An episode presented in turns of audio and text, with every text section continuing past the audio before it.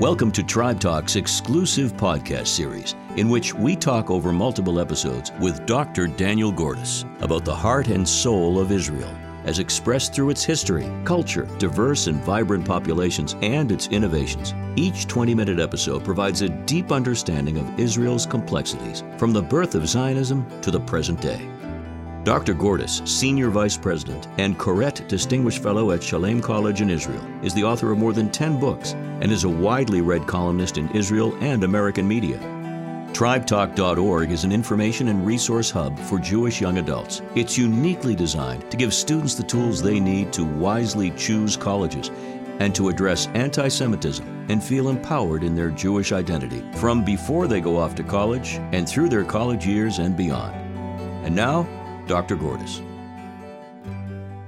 In this last segment of our overview of the history of Zionism and the creation of the State of Israel and the history of the State of Israel, just want to end by asking a question about a ticking clock. And I want to ask is the clock really ticking away from the possibility of a two state solution? And is the clock ticking away from a meaningful relationship between American Jews and Israel? On the two state solution, we've said a lot about it, which I won't repeat here, except to say that I think yes and no. The clock is ticking. And more and more as time goes by, more and more Israelis are coming of age who've never seen a meaningful peace process. They don't remember the days of Israelis and Palestinians reaching out to each other, and therefore they're growing up in a world in which it kind of sounds like a fairy tale. Fairy tale. And more and more and more, therefore, those are people that say, look, this actually, it's not a great situation, but actually, the status quo is tenable. Everybody says the status quo is not tenable, but it is. There'll occasionally be eruptions, and the international community will go this or that. But until the Palestinians are actually willing to say in Arabic to each other that we accept the creation and the existence of a Jewish state here, there's really nothing to talk about. And yeah, maybe the clock is actually running out on the two state solution. I'll just point out that in 2005, when Ariel Sharon pulled Israel out of the Gaza Strip, Israel had built pretty significant settlements there, and we bulldozed them all. It's an important reminder that building a settlement here or there in the West Bank, which may be a good idea, may be a terribly stupid idea. I'm not coming out in favor or against. I'm just saying settlements can be destroyed. It's a stupid waste of money if you think you're going to destroy it to build it in the first place. But for people to say if we build a settlement here or we expand that settlement there, then for sure we've ruled out the possibility of Palestinians taking control of this land. That's not true. Look at Gaza. So, do I think the, the clock is running down? I think the clock is running down to a certain extent, but I'm at least more optimistic than many people are. I think the idea of a single state solution is ludicrous. There's no way, given this whole history that we've described, that Israelis and Arabs are going to be able to share a state. That is never happening as far as the eye can see. So, therefore, as someone who does not want to control Palestinians and who doesn't want my grandchildren to have to go to the army, even though all of my children did, uh, I still hold out some hope that the world might change enough that one day, it's not going to happen anytime soon, that one day the, the situation might be more fertile for a serious conversation about a two state solution. And I actually agree with those commanders for Israel's security, which we talked about in the previous segment, who say what Israel should do now is to do nothing that would preclude the possibility of such an arrangement in the future. That does not mean that we should pull out of the West Bank, they say right now. It just means we shouldn't expand our presence in the West Bank more than it is already existing, so that in the future, if we want to, bu- to build an arrangement with them, there's much less that we have to destroy, many fewer people that we have to take out. Now, of course, that's much more controversial in the American Jewish community than it is in the Israel Jewish community. And I was going to want to point out one thing since we're having this conversation in the middle of the summer of 2020, where there are lots of protests in America, but also lots of protests in Israel. The streets are filled with tens of thousands of anti Netanyahu protesters week after week now in Israel, in Jerusalem and in Tel Aviv. And they're holding up sorts of, all sorts of signs that Netanyahu is corrupt, that Netanyahu shouldn't be prime minister for so many terms, there should be term limits, that Netanyahu is mishandling the coronavirus con- uh, contra- uh, crisis, that Netanyahu is doing this, Netanyahu is doing that. You do not see basically any signs about the peace process. It's astounding. There are tens and tens of thousands of Israel's most liberal voters out on the street, and they're talking about economics, They're talking about a health crisis, they're talking about corruption, and they're not talking about the peace process. That's not because they don't care about a peace process. It's not because they don't want peace with the Palestinians. It's just because Israelis who live here, even on the left, understand that at the moment, there's simply nothing to talk about. And that's why when they look across the ocean and they see young American progressives with the best of intentions holding up signs that say end the occupation, they ask themselves, do they know anything? 37, 47, 67, 2000, 2007. Do they know anything about any of this? Do they know anything about what's been tried? Do they know anything about what's happened after we tried? Do they know why Oslo died? Do they have any sense of what this place has been about? And Israelis have a sense, actually, that the conversations of Israel, about Israel are being held without a tremendous amount of knowledge, which was exactly why we decided to do this project so that people, wherever they are on the political spectrum, can at least relatively quickly learn the history of the state of Israel. And what I would beg is the first thing is whatever position one wants to articulate about Israel, that's basically fine. But have that position based on an intimate knowledge, or at least a beginner's knowledge, of what the history of this region is all about. Holding up a sign that says end the occupation is like holding up a sign that says end taxes. How are you going to pay for stuff if you end taxes? And how are you going to keep Israelis safe if you end the occupation? And if one doesn't have an answer to those two questions, then you can't say end taxes, and you actually can't say end the occupation, I think at least, in a morally legitimate kind of way.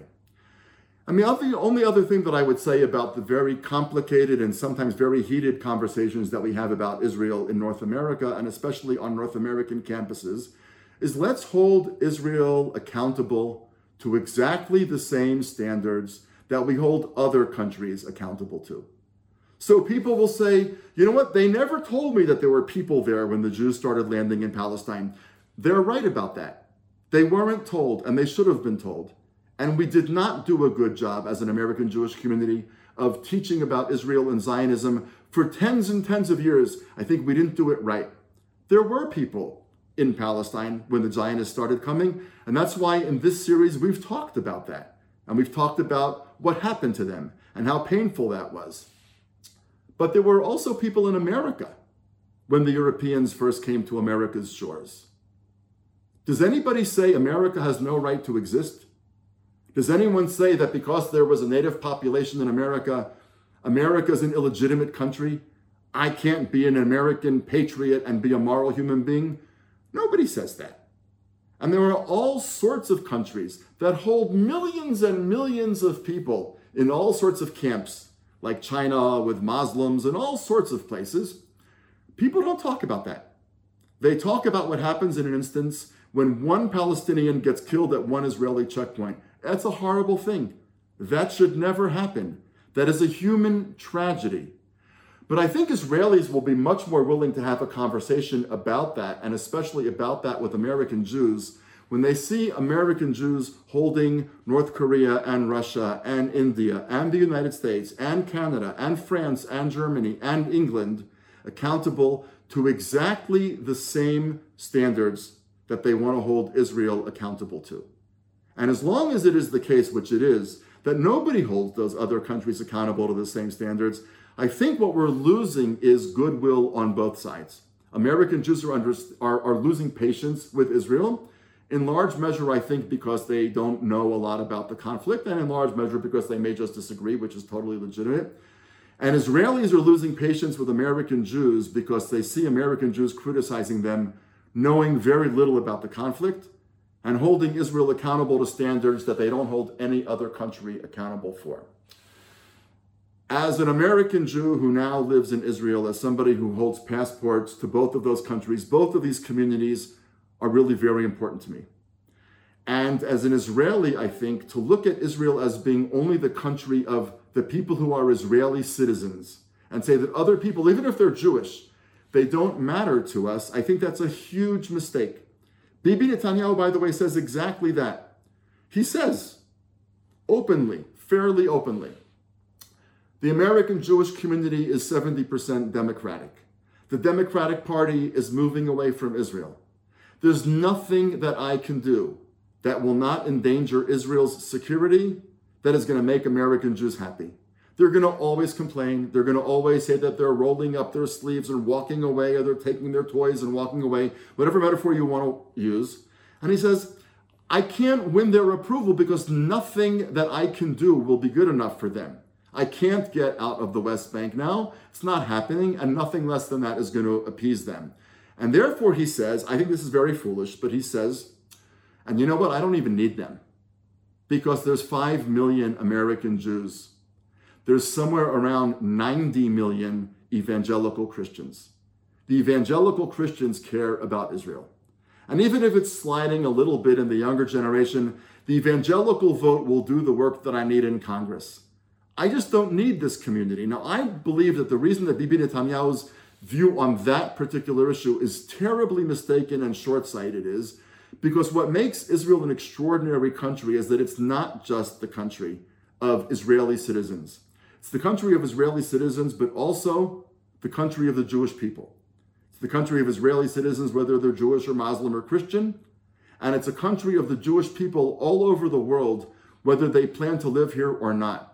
They do have a stake in this country because what this country does will have something to do with how they see themselves as Jews. Because what this country does will have something to do with whether or not they can one day find refuge here if they or their children or their grandchildren will need it. What this country does will have a huge impact on how Judaism as a religion and a culture develops, which of course is going to be incredibly important for Jews no matter where they live in the world. So I personally believe that the relationship between Israeli Jews and American Jews is critically important, and that what both sides have to do is step back away from the abyss. Israeli Jews have to stop saying we don't need them. Because you don't need them for congressional aid. You don't need them only on Capitol Hill, though it's a huge benefit, don't get me wrong. You need them because they're part of this project. You need them because this state is the project of a people, not only the project of its citizens. And the minute we start saying we don't need them, we don't care about them, it changes the very essence of what Israel is. But American Jews, I think, should also step back from the brink. Ask themselves, am I holding Israel accountable to the same standards that I hold every other country accountable for? If I say something like end the occupation, do I know how the occupation started? Do I know all the attempts that were made to have the occupation ended? And if the answer to that is no, then I think the very first responsible step before one forms an opinion is to say that I want to learn. And that's why we've created this series. We wanted to give people who are intelligent and thoughtful and have some time to give to the project an understanding of what it was that Zionism was, where Zionism came from, how did Zionism come to create a state, and how did that state from 1948 develop to what it is now, and how did that state, that state save the Jewish people? That's what I believe the state of Israel has done in the last 72 or 73 years. And regardless of what any political positions anyone has might be, I hope that everyone will eventually get the ability to take a step back to understand what an extraordinary accomplishment this state is, even with all of its extraordinary imperfections at the same time. What an extraordinary accomplishment this state is, almost to the level of being miraculous, and how much the state of Israel has done to save the Jewish people. Thank you for joining us. We encourage you to listen to the next podcast in this series with Dr. Gordis and remind you to visit our website, tribetalk.org, for more resources.